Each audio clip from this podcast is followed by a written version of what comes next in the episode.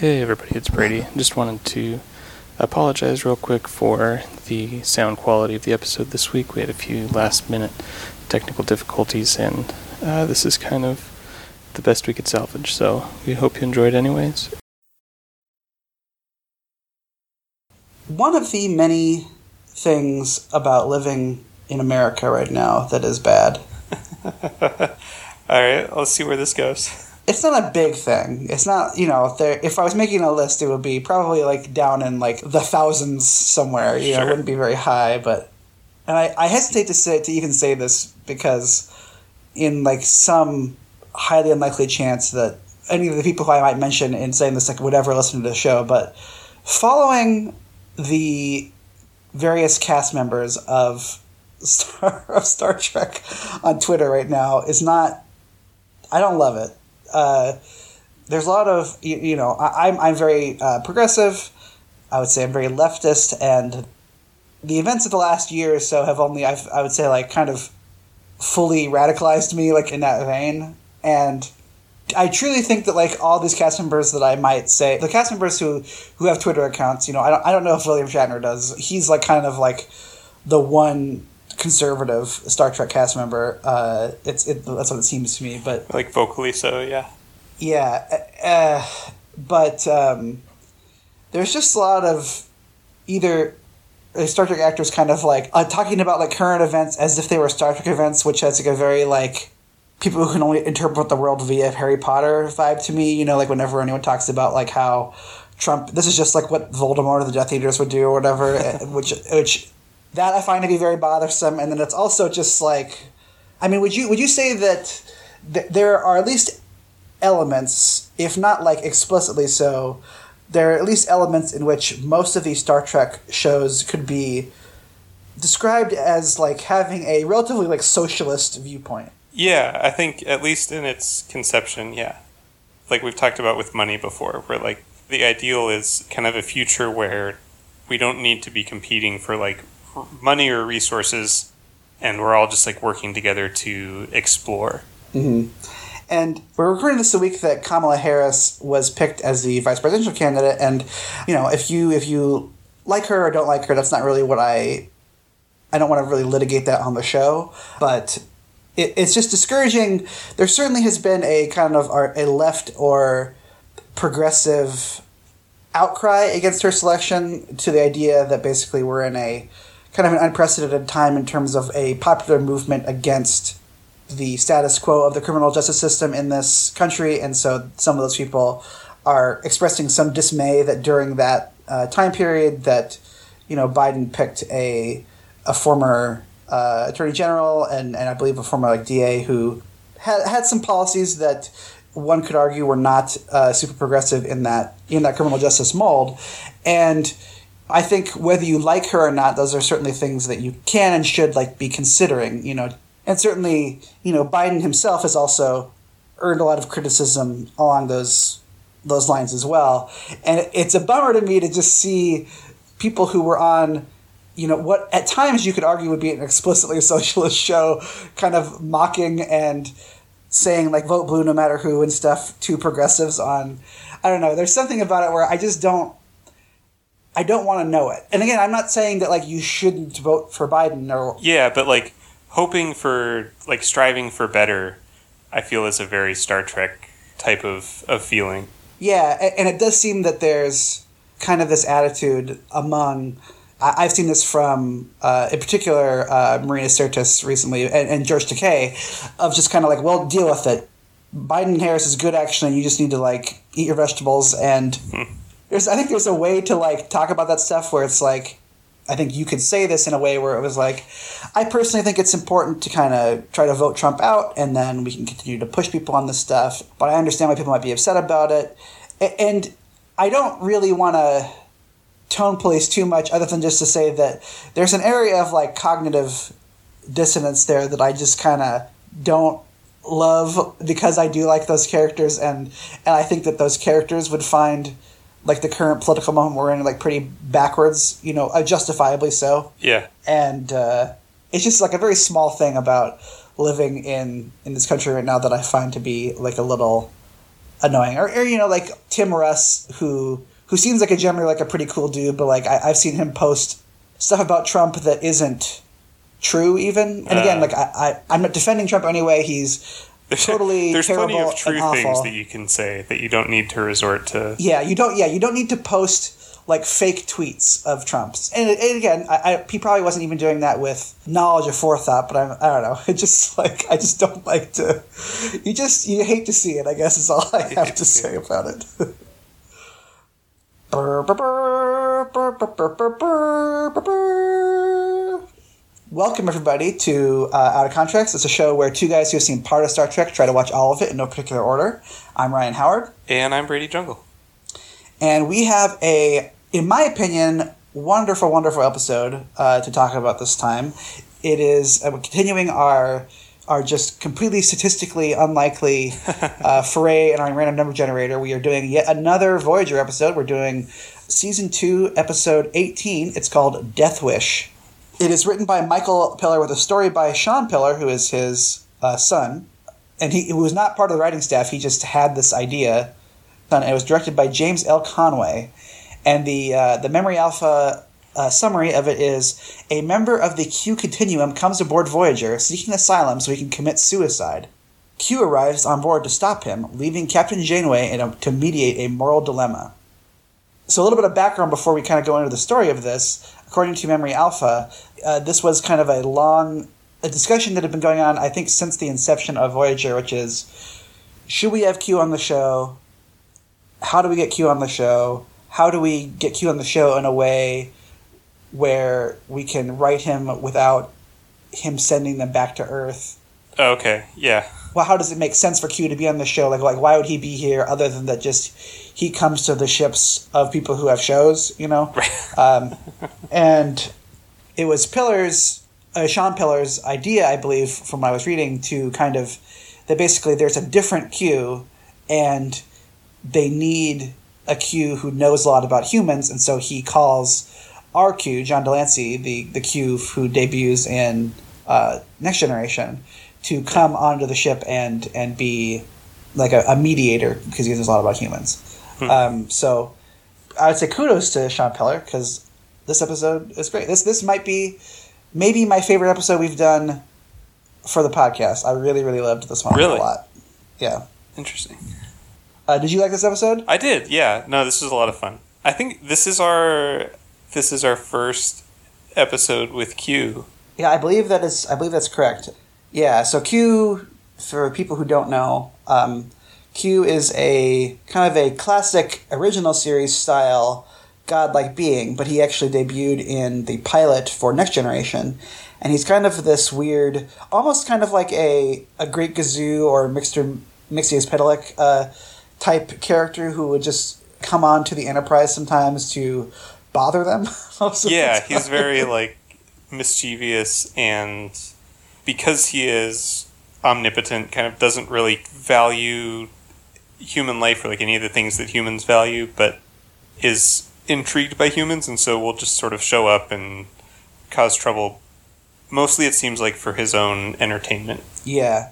It feels like a lot of times he's trying to prove a point about the way that the Q is are better than humans, but at the same time, you can also kind of tell that he is he has like kind of this weird fascination with humans too, like that he Yeah. he kind of claims that they're not very good, but especially like after the the first episode he's on, like he he kind of is like, hmm, I, I am kind of curious about how they work, and and clearly like he even though he pretends to kind of be an antagonist to Picard, he clearly likes Picard and Yeah. uh, you know tries to like imitate him in some ways. You know he he, he eventually kind of usually shows up wearing Starfleet clothing with like like the highest number of buttons you can have on your collar to show that he is a higher rank than everybody else. Right. But uh, he's I would say I don't even really love like a ton of his episodes like as episodes. Like I don't think the pilot of TNG is that great, and there's certainly like some other episodes of of the show that he's on that like are not necessarily like great episodes, but he's always John de Lancie who plays him is always like so so good. He's like probably like best like recurring like guest star, you know, in the show, maybe with the possible exception of Lwaxana Troi. Yeah, I was going to uh, who's bring up. also great. She also kind of steals every episode she's in. He he is up there though. Yeah, incredibly charismatic and entertaining. but yeah, like I would say, oftentimes like there's not necessarily like a great episode for like him to hang his hat on. You know, for example, you know if you've seen the the normal square like show image for our show, Worf wearing an old timey hat from like Nottingham days. That is from a Q episode. That's um, I believe it's from an episode called Qpid. Because most most of his episodes, not this one, but most of his episodes are like some kind of pun with the word, the letter Q in it. Um, and that's an episode that, that Q is in where he takes them all to like Nottingham Forest and like basically casts them all as like different characters in Robin Hood. And that's not really like actually like a great episode, but like the premise is very funny and Worf gets to say a line in it that is like maybe the hardest I've ever laughed at an episode of Star Trek, and yeah, he's just very good. And so it was such a delight to a get a Q episode. B I didn't know it was a Q episode until I started watching it because it doesn't have a Q pun in it. And then C like this is a really really great episode. This is I would say this is up there with the best Q episodes certainly that I've ever seen. And I've now seen all of the Q episodes except for the other two Voyager ones because he's in I think like eight episodes or something of TNG and then and then he's in one episode of DS9 which I've already seen in my free time and then he's in three episodes of this and so so I'm getting close personally to having seen every Q episode and I would say this this one and the one where he gets punished by the Q continuum and turns and gets turned into a human himself, which is kind of briefly mentioned in this episode. Those are probably my two favorite episodes with him in it. So Yeah, it is. I will say so. There's three Q episodes in Voyager, and it, they do in a way that I think generally they haven't done with Q before, but they tell kind of a an actual like story arc and actually character arc for like they're about Q as a character. I think more than generally Q episodes are. Usually he's more of the like antagonist in a way, or like kind of the one that's causing the story that our, our crew is having to deal with. Um, And these ones are like he actually. So in the next ones, we kind of see what the outcome of what happened in this episode was, and like the implications of that, and then kind of things happen in that episode that then the next episode we see like the further how that plays out, which is an interesting.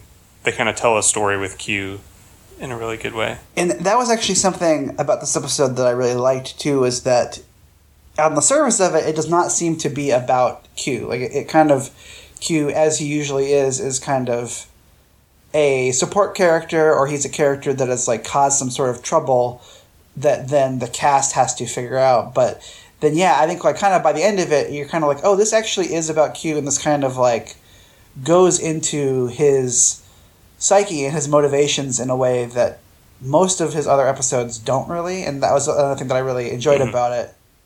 So yeah, we've been talking for a while, so why don't you kind of start us out, like kind of how this how this uh, this episode goes? Yeah, so so the episode starts out with Voyager is has encountered or is tracking this what looks like a comet traveling through space, and they can tell that there's some sort of energy reading or anomaly within the comet that they're they're trying to figure out, and so they decide to try to transport it onto the ship. It actually the comet looks like the comet that is in the cold open of DS9. I thought like it's the Oh, that like starts the the like title sequence.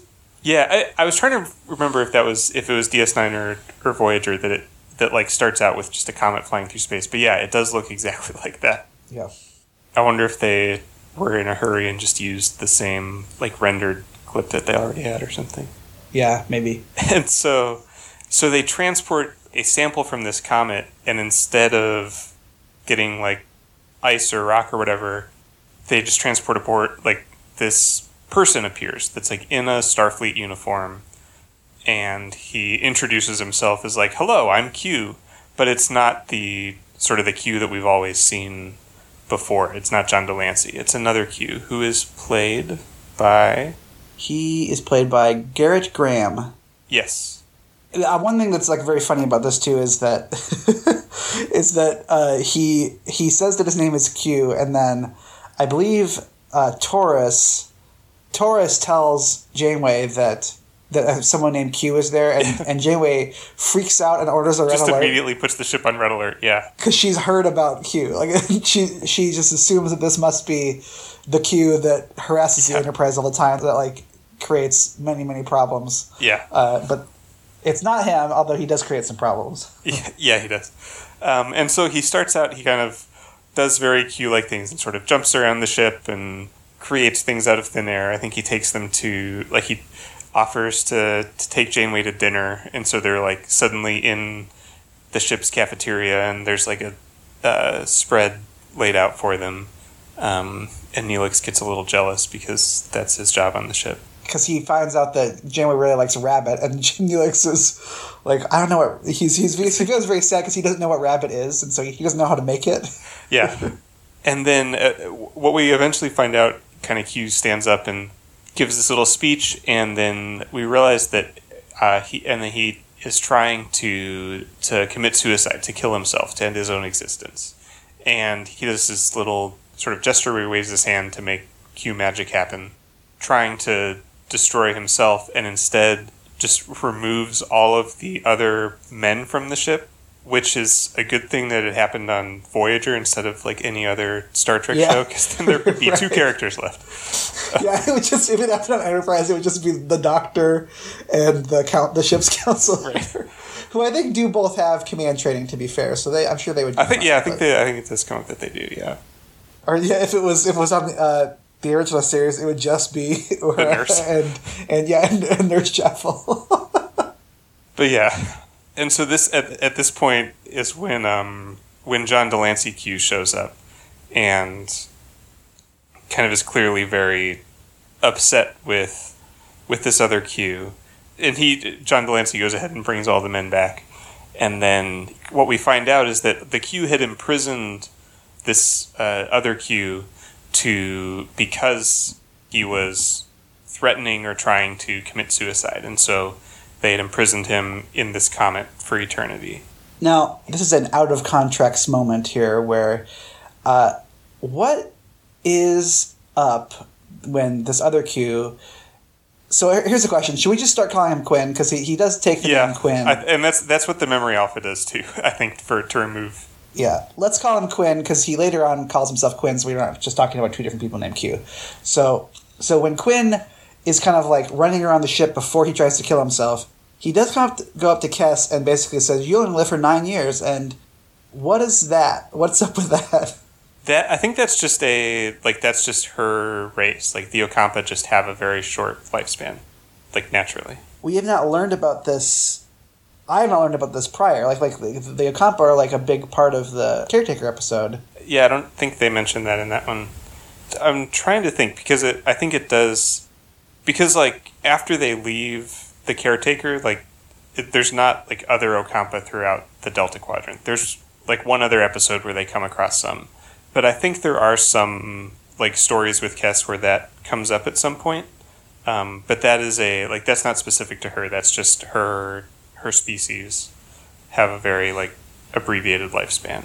Did Neelix know that when he like wanted to date her? Because wasn't that a thing like f- for a bit at the beginning of the show?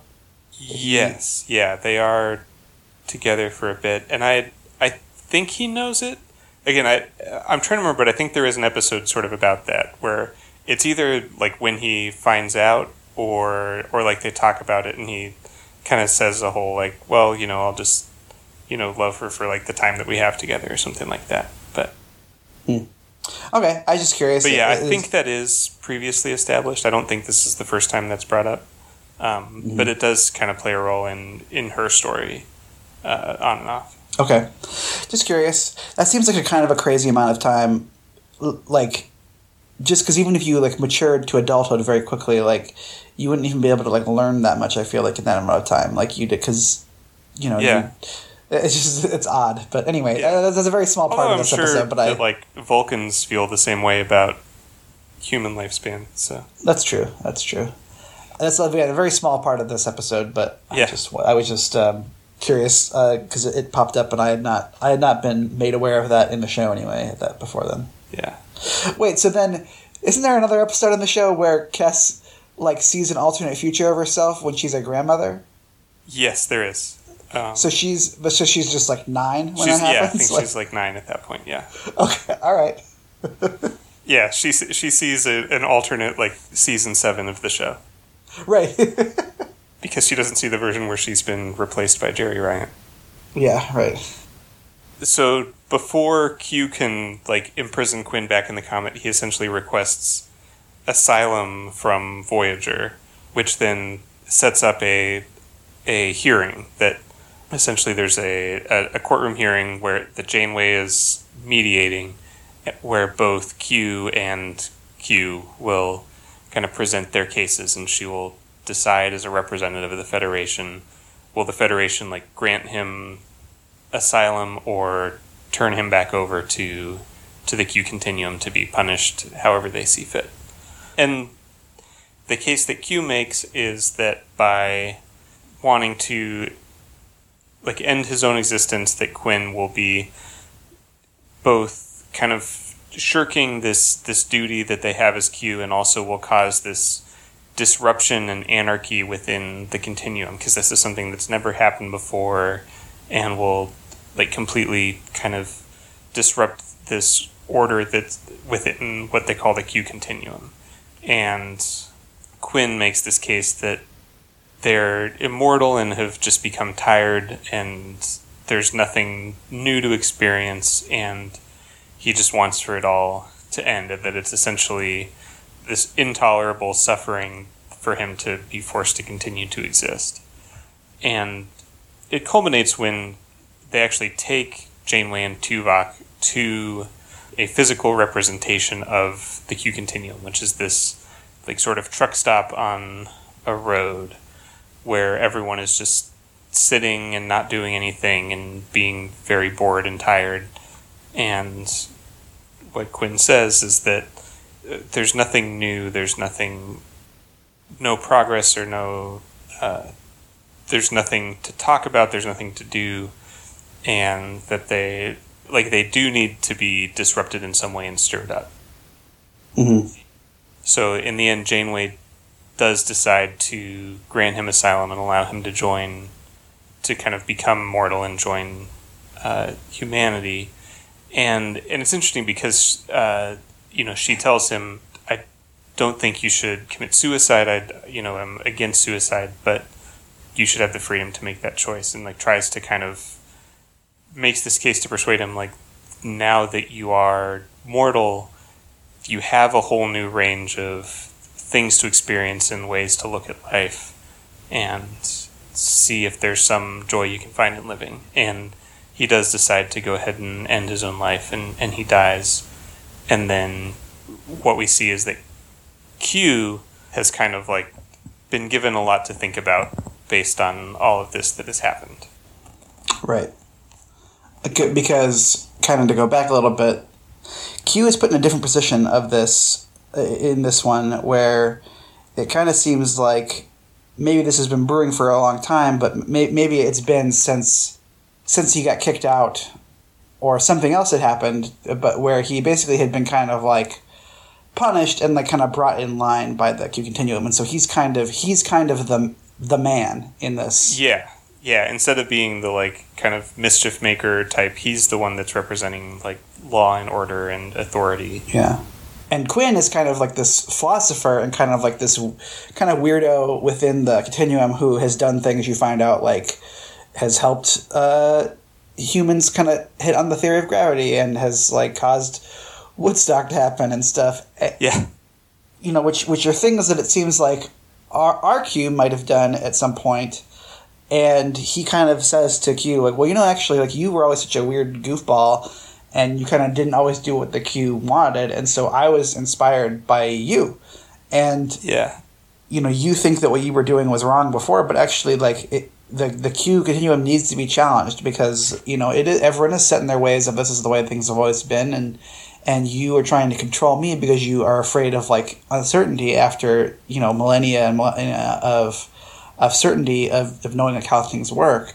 And that you need to think about like th- that you're kind of like part of the system now that you thought you were against. And, and so then at the end the way that, that quinn kills himself is that he takes a poison that Q had to the Q decided to help him get basically.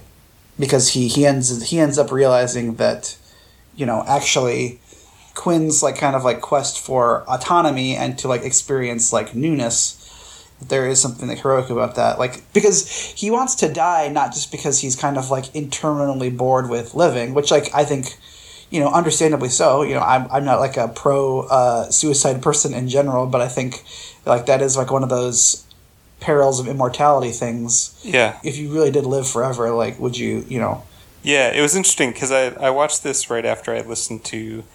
Um, have you seen the the new movie the the Old Guard? I have not no Okay, um, it's it's quite good. I, I I enjoyed it a lot. It's it's a very good movie. Um, I would recommend it. But um, I was listening to a an episode of uh, Fresh Air where uh, she was interviewing the director of that movie, and and she talked about because it, it is a it's a movie that's about um, people who are immortal, and and one of the things the director talks about is kind of as she was sort of going through this story and and turning it into a movie, she had this realization of of what that really means. That like, you know, you kind of think like, oh yeah, I would love to live forever. That sounds great. And then when you really think about kind of everything that that means, and the like that there is sort of a loss that comes with like if you don't have mortality, there's a loss of like the the meaning of life. And and they say in in this episode um, one of the things Quinn says is that kind of when the Q had advanced beyond mortality, part of the loss that came with that is they lost any sort of sense of purpose or desire for change or capacity for growth because there's just sort of this like everything will always be that uh, that I thought was an interesting thing to they really I, I feel like they really do cover a lot of a lot of issues over the course of this episode like the you know about the kind of what the implications of immortality or what life would would mean um, Yeah, they they kind of like. I think this is the reason why I liked it so much is that it is kind of like all the different kinds of uh, Star Trek that I like in one in a way, uh, because it, it's very philosophical in the stuff it's talking about with the Q continuum, Yeah. where it's like you know it's philosophical in the way that it's like kind of musing on immortality, because that's obviously not something that like we as humans are ever going to actually have to deal with, or at least Right. know, not not any kind of conception that we're aware it's of not right now. not anyway. super relevant right Yeah, but then also I think that it is kind of does have stuff to say about euthanasia, you know, or like physician assisted suicide too, yeah in the way that it's you can kind of you can very easily kind of like transpose his suffering into the idea of an actual like physical suffering. yeah because they talk about how Tuvok talks briefly about how Vulcans permit suicide or, or euthanasia for cases of like extreme suffering Yeah. And so it's talking about that, which is like a very heavy topic. yeah But then also, it's very funny. Like, it is yeah like- it's it's the, the characters and their interactions are, are very very entertaining Yeah, like there's this there's this great sequence at the beginning when when basically Q is trying to arrest Quinn and put him back in the comet, and Quinn keeps on moving the Enterprise other places so that Q can't find them. So first he takes them back to the creation of like to, to like Yeah. the the Big Bang basically, and then he Right, which leads to a great line from from B'Elanna Torres where she says, "Captain, this ship will not survive the formation of the cosmos." Yeah. yeah, and then and then he and then Q finds them there and so he shrinks them down really small. Uh, so they're like well, like microscopic They're like or something. subatomic, yeah, because they're like being the ship's being attacked by protons. And Which I thought was very funny because then Janeway, a former scientist, is immediately like, "Well, why don't you try?" Yeah, they like positively charge the the shields or something to Yeah, to repel the protons. Yeah, and, and then then Q turns them into a Christmas ornament, I think. And Yeah. then- Yep. And they're hanging on the Christmas tree, and then Q finds them there, and it's like look staring, like he's huge, and but he's staring through the viewport, and it's it's really funny. Yeah. And then they do the thing where you know, like where they might have people from the past during the trial. That's something else that's great about it too. Is it's like kind of a classic Star Trek, you know, trial. yeah, a good Star Trek trial is always great. yeah, a- and, one part of the trial, Q calls as witnesses. Well, first he calls He himself, calls himself. so they- uh, which is great. Brilliantly played Uh, by John de Lancie. Yeah. But yeah, then he calls Isaac Newton and also like a sound technician at Woodstock and also Jonathan Frakes, Will Riker, Right. to uh, show how uh, Quinn has influenced humanity and how basically if Quinn wasn't around, then these things that are all positive things, they Yeah. would never have, have happened. And I do think that's a cool thing too, because he does like really this whole range of of impact. You know, because he talks about how Newton wouldn't have like discovered the the basics of kind of the known system of physics mm-hmm. wouldn't have happened, and like Riker, you know, this like great ancestor of Riker would have died, and then Riker would have never been born, and essentially like all the great things that Riker did, including saving humanity from the Borg. And then this guy got to go to Woodstock, and like Woodstock got to happen, and like he met his wife and like had a happy life, and just like the kind of personal. For this guy's life, that was just as important as any of these other things. I thought was a really like really nice thing. Yeah, uh, also like funny too because I think the idea is that what like that that guy because he got to Woodstock later than he was supposed to, he saw that there was like a like a, a plug that was unplugged or something Yeah. like that, and so it's just like oh he plugged in the sound speaker. you know, Yeah, and if it weren't for that, like Woodstock wouldn't have happened. Is the implication, which is maybe a little extreme, but yeah, I believe that guy's name the the character's name is I believe Maury Ginsberg, which is also the actor's name, and so they Oh, just, really? Because unlike Isaac Newton, like that guy was not a real guy. ex- except that he was. Yes, but they were like, "Oh, your name's Mark Gibbs." Like, that's a cool name. We'll just make you be that name. Yeah. Uh, this is, actually this maybe this is a good time to say this. This is, you know, we were talking about a few episodes ago about how uh, Discovery kind of screwed the pooch by mentioning Elon Musk among like their scientific Oh yeah, geniuses. Um, so this is another one of those examples of like I'm glad that like sliding doors. This is the universe we ended up with for this episode. So according to Memory Alpha, the the Pillers originally wanted to bring on more guest stars for this episode than ultimately appeared. According to Michael Piller, these are people they wanted to have in the trial. Um, and this is actually kind of funny. This is like sort of related to my thing at the beginning about how I think sometimes the show is more progressive and liberal than the people who work on the show. okay. Uh, so the, the the quote is like we tried to get Michael Jordan, but he wants to be hired as an actor, not as himself. So basically, they wanted Michael Jordan to be Michael Jordan. Yeah. yeah, it, it, to be Michael Jordan. You know, just- I don't know. So like. Like I don't know what, what Quinn would have done to like help Michael Jordan out, but He would have saved him from uh, space aliens right, yeah. were stealing Uh, his basketball powers. Oh man, that's.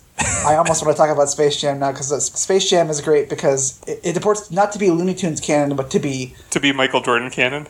Yeah, it's like Michael Jordan's life. Like it's like it, the, the the movie starts out with uh, Michael Jordan basically his actual press conference, I think, where he announces that he's quitting basketball, and he mentions his his dad. I'm glad my dad got to see my last game because his dad was like brutally killed, you know, not very long after he won the championship. Yeah. and, and then you know, which had really happened, and then. And then it's like, oh, and the reason why he really did come back in real life is because of Looney Tunes Right. like that's that's insane but anyway uh, so other people that they thought about getting that they wanted to get for the show were Cal Ripken Jr. So they were really going for for athletes there, I guess. Well, yeah, Cal Ripken Jr. Which like I feel like obviously like a very important baseball player. You know, he still holds the record for and probably will always hold the record for most consecutive games played. You know, Hall of Fame, but like not nearly like the level of like cultural impact that Michael Jordan had. I would say Uh, Frank Sinatra, which okay, sure, uh, like whatever, and then Bill Gates, which if you're gonna have a billionaire, I guess have it be Bill Gates because you know. As far yeah, you as can make the case go, that like he's done lots of good charitable things. Sure. I mean, like, I think you could also make the case not enough. Sure. You know, because he Per- still is one of the percentage-wise, people in yeah. the world. Yeah. Uh, and then, the most bafflingly, Henry Kissinger, which would have been terrible. like like, the, like, uh, to have like an actor playing him, or like the actual I think they wanted the actual person, but like regardless, a terrible man, like like uh, Right. should be uh, tried at the Hague for war crimes. Like, like what were they thinking? Like that that's that's crazy. Like if it wasn't for Quinn, I wouldn't have been able to napalm all those kids. Like Right. what are you talking about? Like that's insane that they were like, yeah, Henry Kissinger. And it's like, yeah, he did win the Nobel Peace Prize. He should not have. Like that's. Right. I just thought that was so nuts, Uh. and like that would have that would have aged way worse than the Elon Musk thing. I think Yeah. to have Henry Kissinger on here, it's like, look at this guy Yeah. quit Look what, what great things he's done for history. Yeah. So anyway, I think I think ultimately, like, Yeah. I really like the touch of like just like some guy got to be happy. yeah, Um, like that that's just as important. yeah, that worked out pretty well for them. That that the other people they thought about getting didn't end up. Michael Jordan, I think that would have been kind of funny. Yeah, Uh, I mean that- that, would have been would've like been a cool okay, but- guest appearance that like people would have talked about and people would have tuned in to see. Yeah, Um, but I'm I'm ultimately I'm I'm very very very very okay with Isaac Newton, Riker, and some guy. I Right. think that actually worked out pretty well. Yeah. uh, but um, that all was great stuff. Um, Yeah, I also just thought it was it was interesting to me that you kind of expect it to be a weighty episode because you expect it to be mostly about suicide, but I what the real debate ends up being about it is really more like I, I don't want to call it like social deviancy, but like the argument that Q is making is that like this is the order of things and you have to as a member of this society like you have to live a certain way or who knows what'll happen. Like the result will be anarchy. And Yeah. and Quinn is Quinn's case is like you know suicide is the thing that he wants to do but more what the issue is is just of like doing something different than what the accepted norm is which is I think a, a really good thing for them to like explore and and bring up Yeah, and, it's it's funny because in a way, this I think kind of ties into our last episode where I was kind of say, talking about how there is this kind of weird be as productive as you can and like don't chase your bliss at all type thing in that that TOS episode and. I, I really like so there. There's a part of a point in this episode where I kind of I, I, one of my notes that I wrote was why is Q being so sexist? Because he Yeah, I that that is the one thing I would say about this episode is like the Q being like sexist towards Janeway or like kind of flirting with Janeway just just really made me uncomfortable every time. Well, it, it was uncomfortable, although it was it was funny when she rolled over and he was in her bed, like wearing like a nightcap. Like Yeah. I did laugh at that when that happened. But um, I mean, I, I I will say like Janeway is terrific in this. Like I love just Yeah, yeah. Janeway's interaction with Q, where like she is just not putting up with any of his nonsense ever.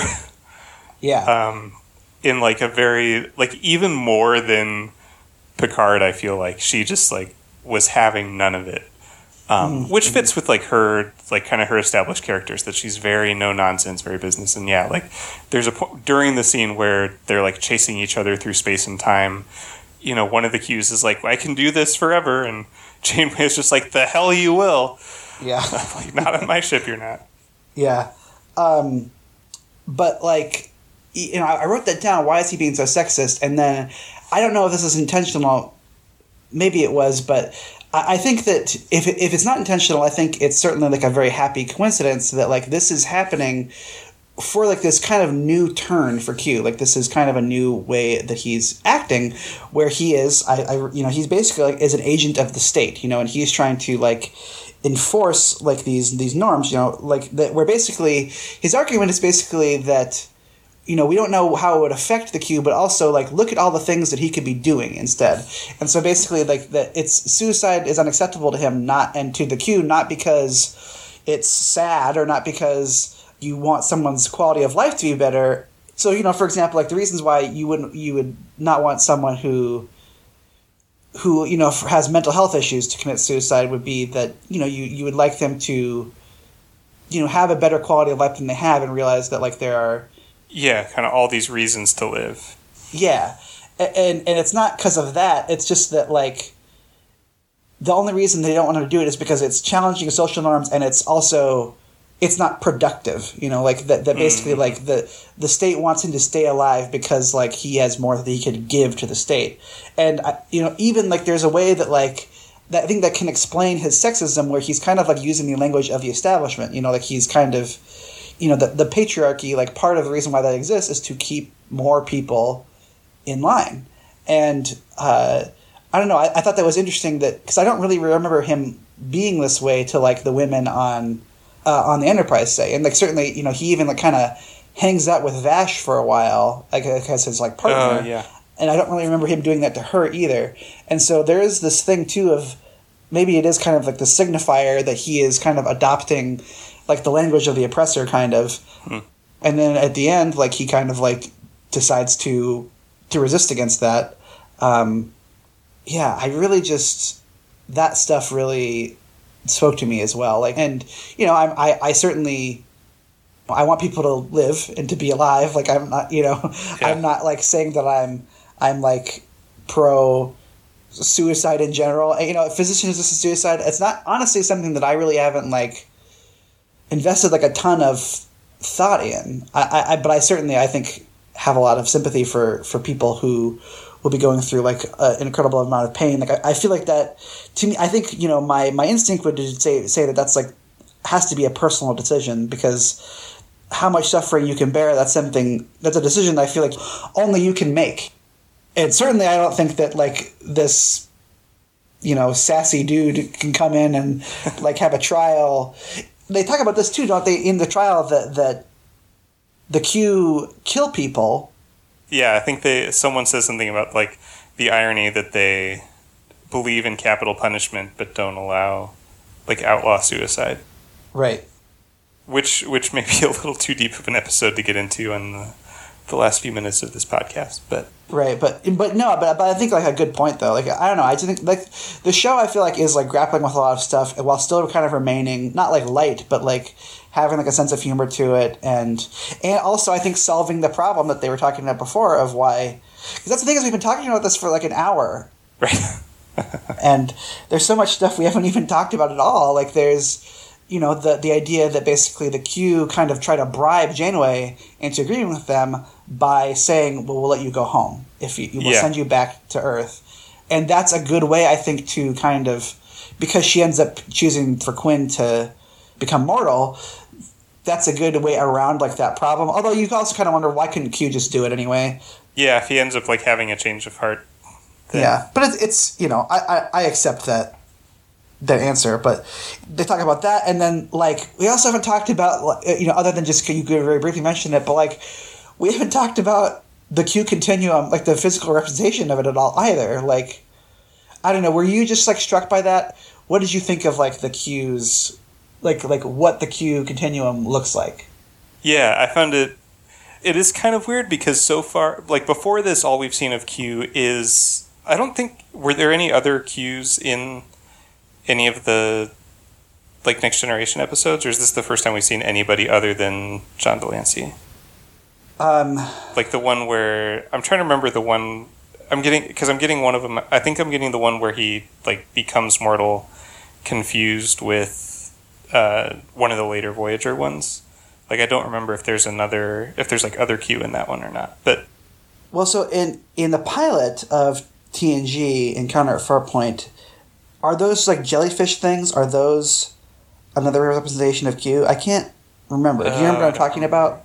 Very vaguely, yeah, it's been so long since I've seen Encounter at Farpoint.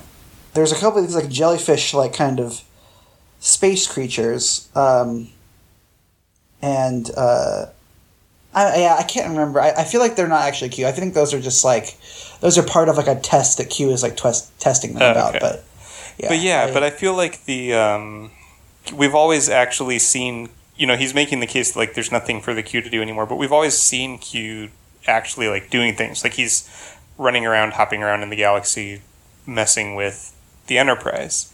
Um, So it is kind of different to see that they're all just sitting motionlessly in like this place, which I know is supposed to be like a it's a representation that for the like human mind to kind of interpret what's actually going on in a more cosmic sense. But Although I, th- I think too, like the, it's worth noting that, that they didn't like that Q was doing that. So like maybe that's maybe that's not what it looks like when Q's doing those things.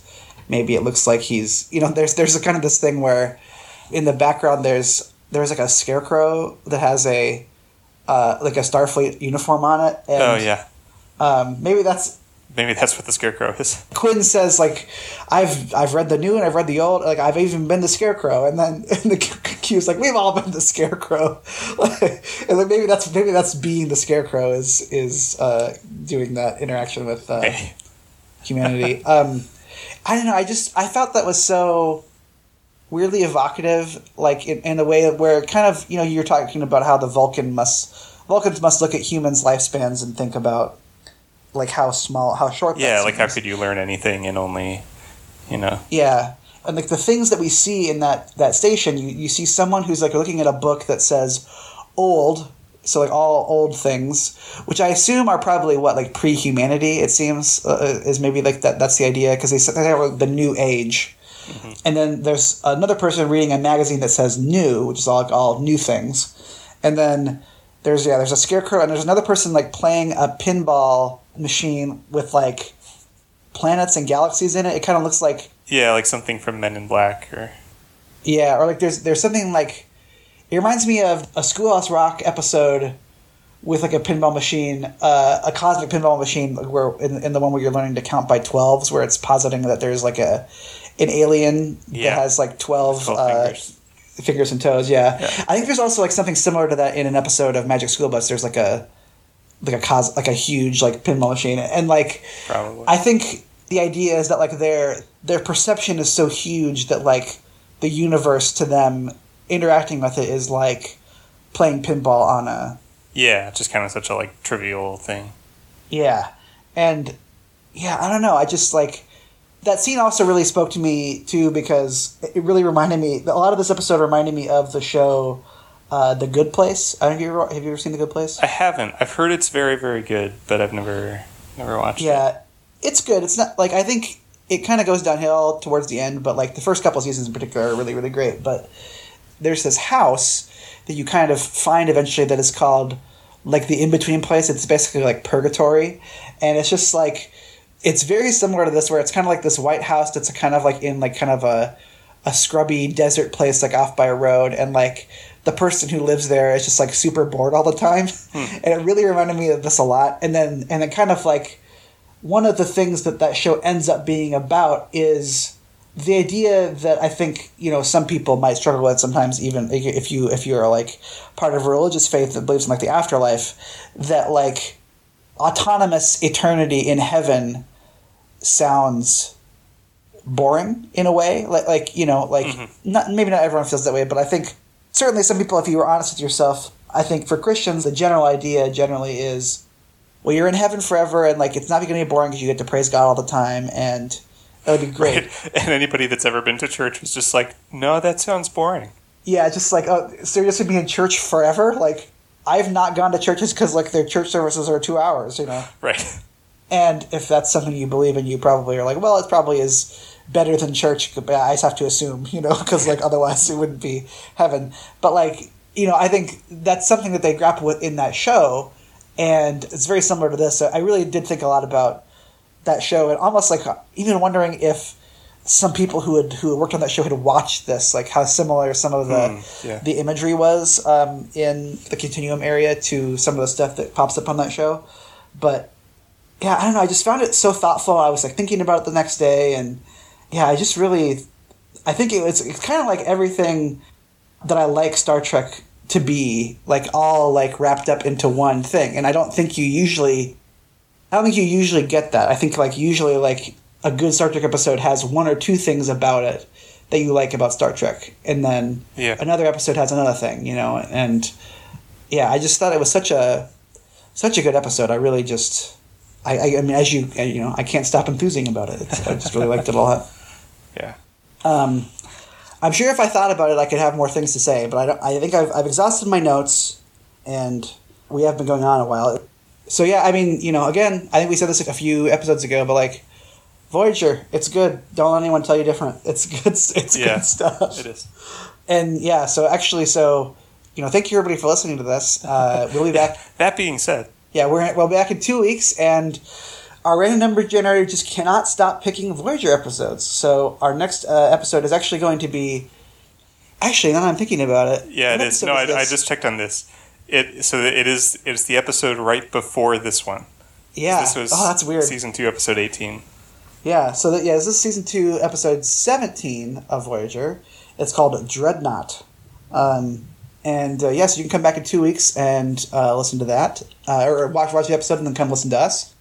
Uh, but yeah, thank you everybody for listening. Um, you can follow us on Twitter at Contracts. You can email us at outofcontext at gmail.com, or you can uh, you can go to our website at uh, outofcontext.podbean.com. We are part of the Kaleidoscope Media Network of podcasts. So if you want to listen to more shows that are kind of like this one, you can check out Here's Johnny, which is a horror media podcast. You can check out the science and pop culture podcast. That's not how science works. Uh, you can, or you can listen to uh, Wizard Studies, which is a podcast about Harry Potter. Um, so those are all, all good shows. You check those out. And yeah, until until next time, we'll see you. We'll, we'll have a good. Uh, sorry. So yeah, we'll, we'll see you. In a, we'll see you in a couple of weeks. Thanks, everybody. Bye.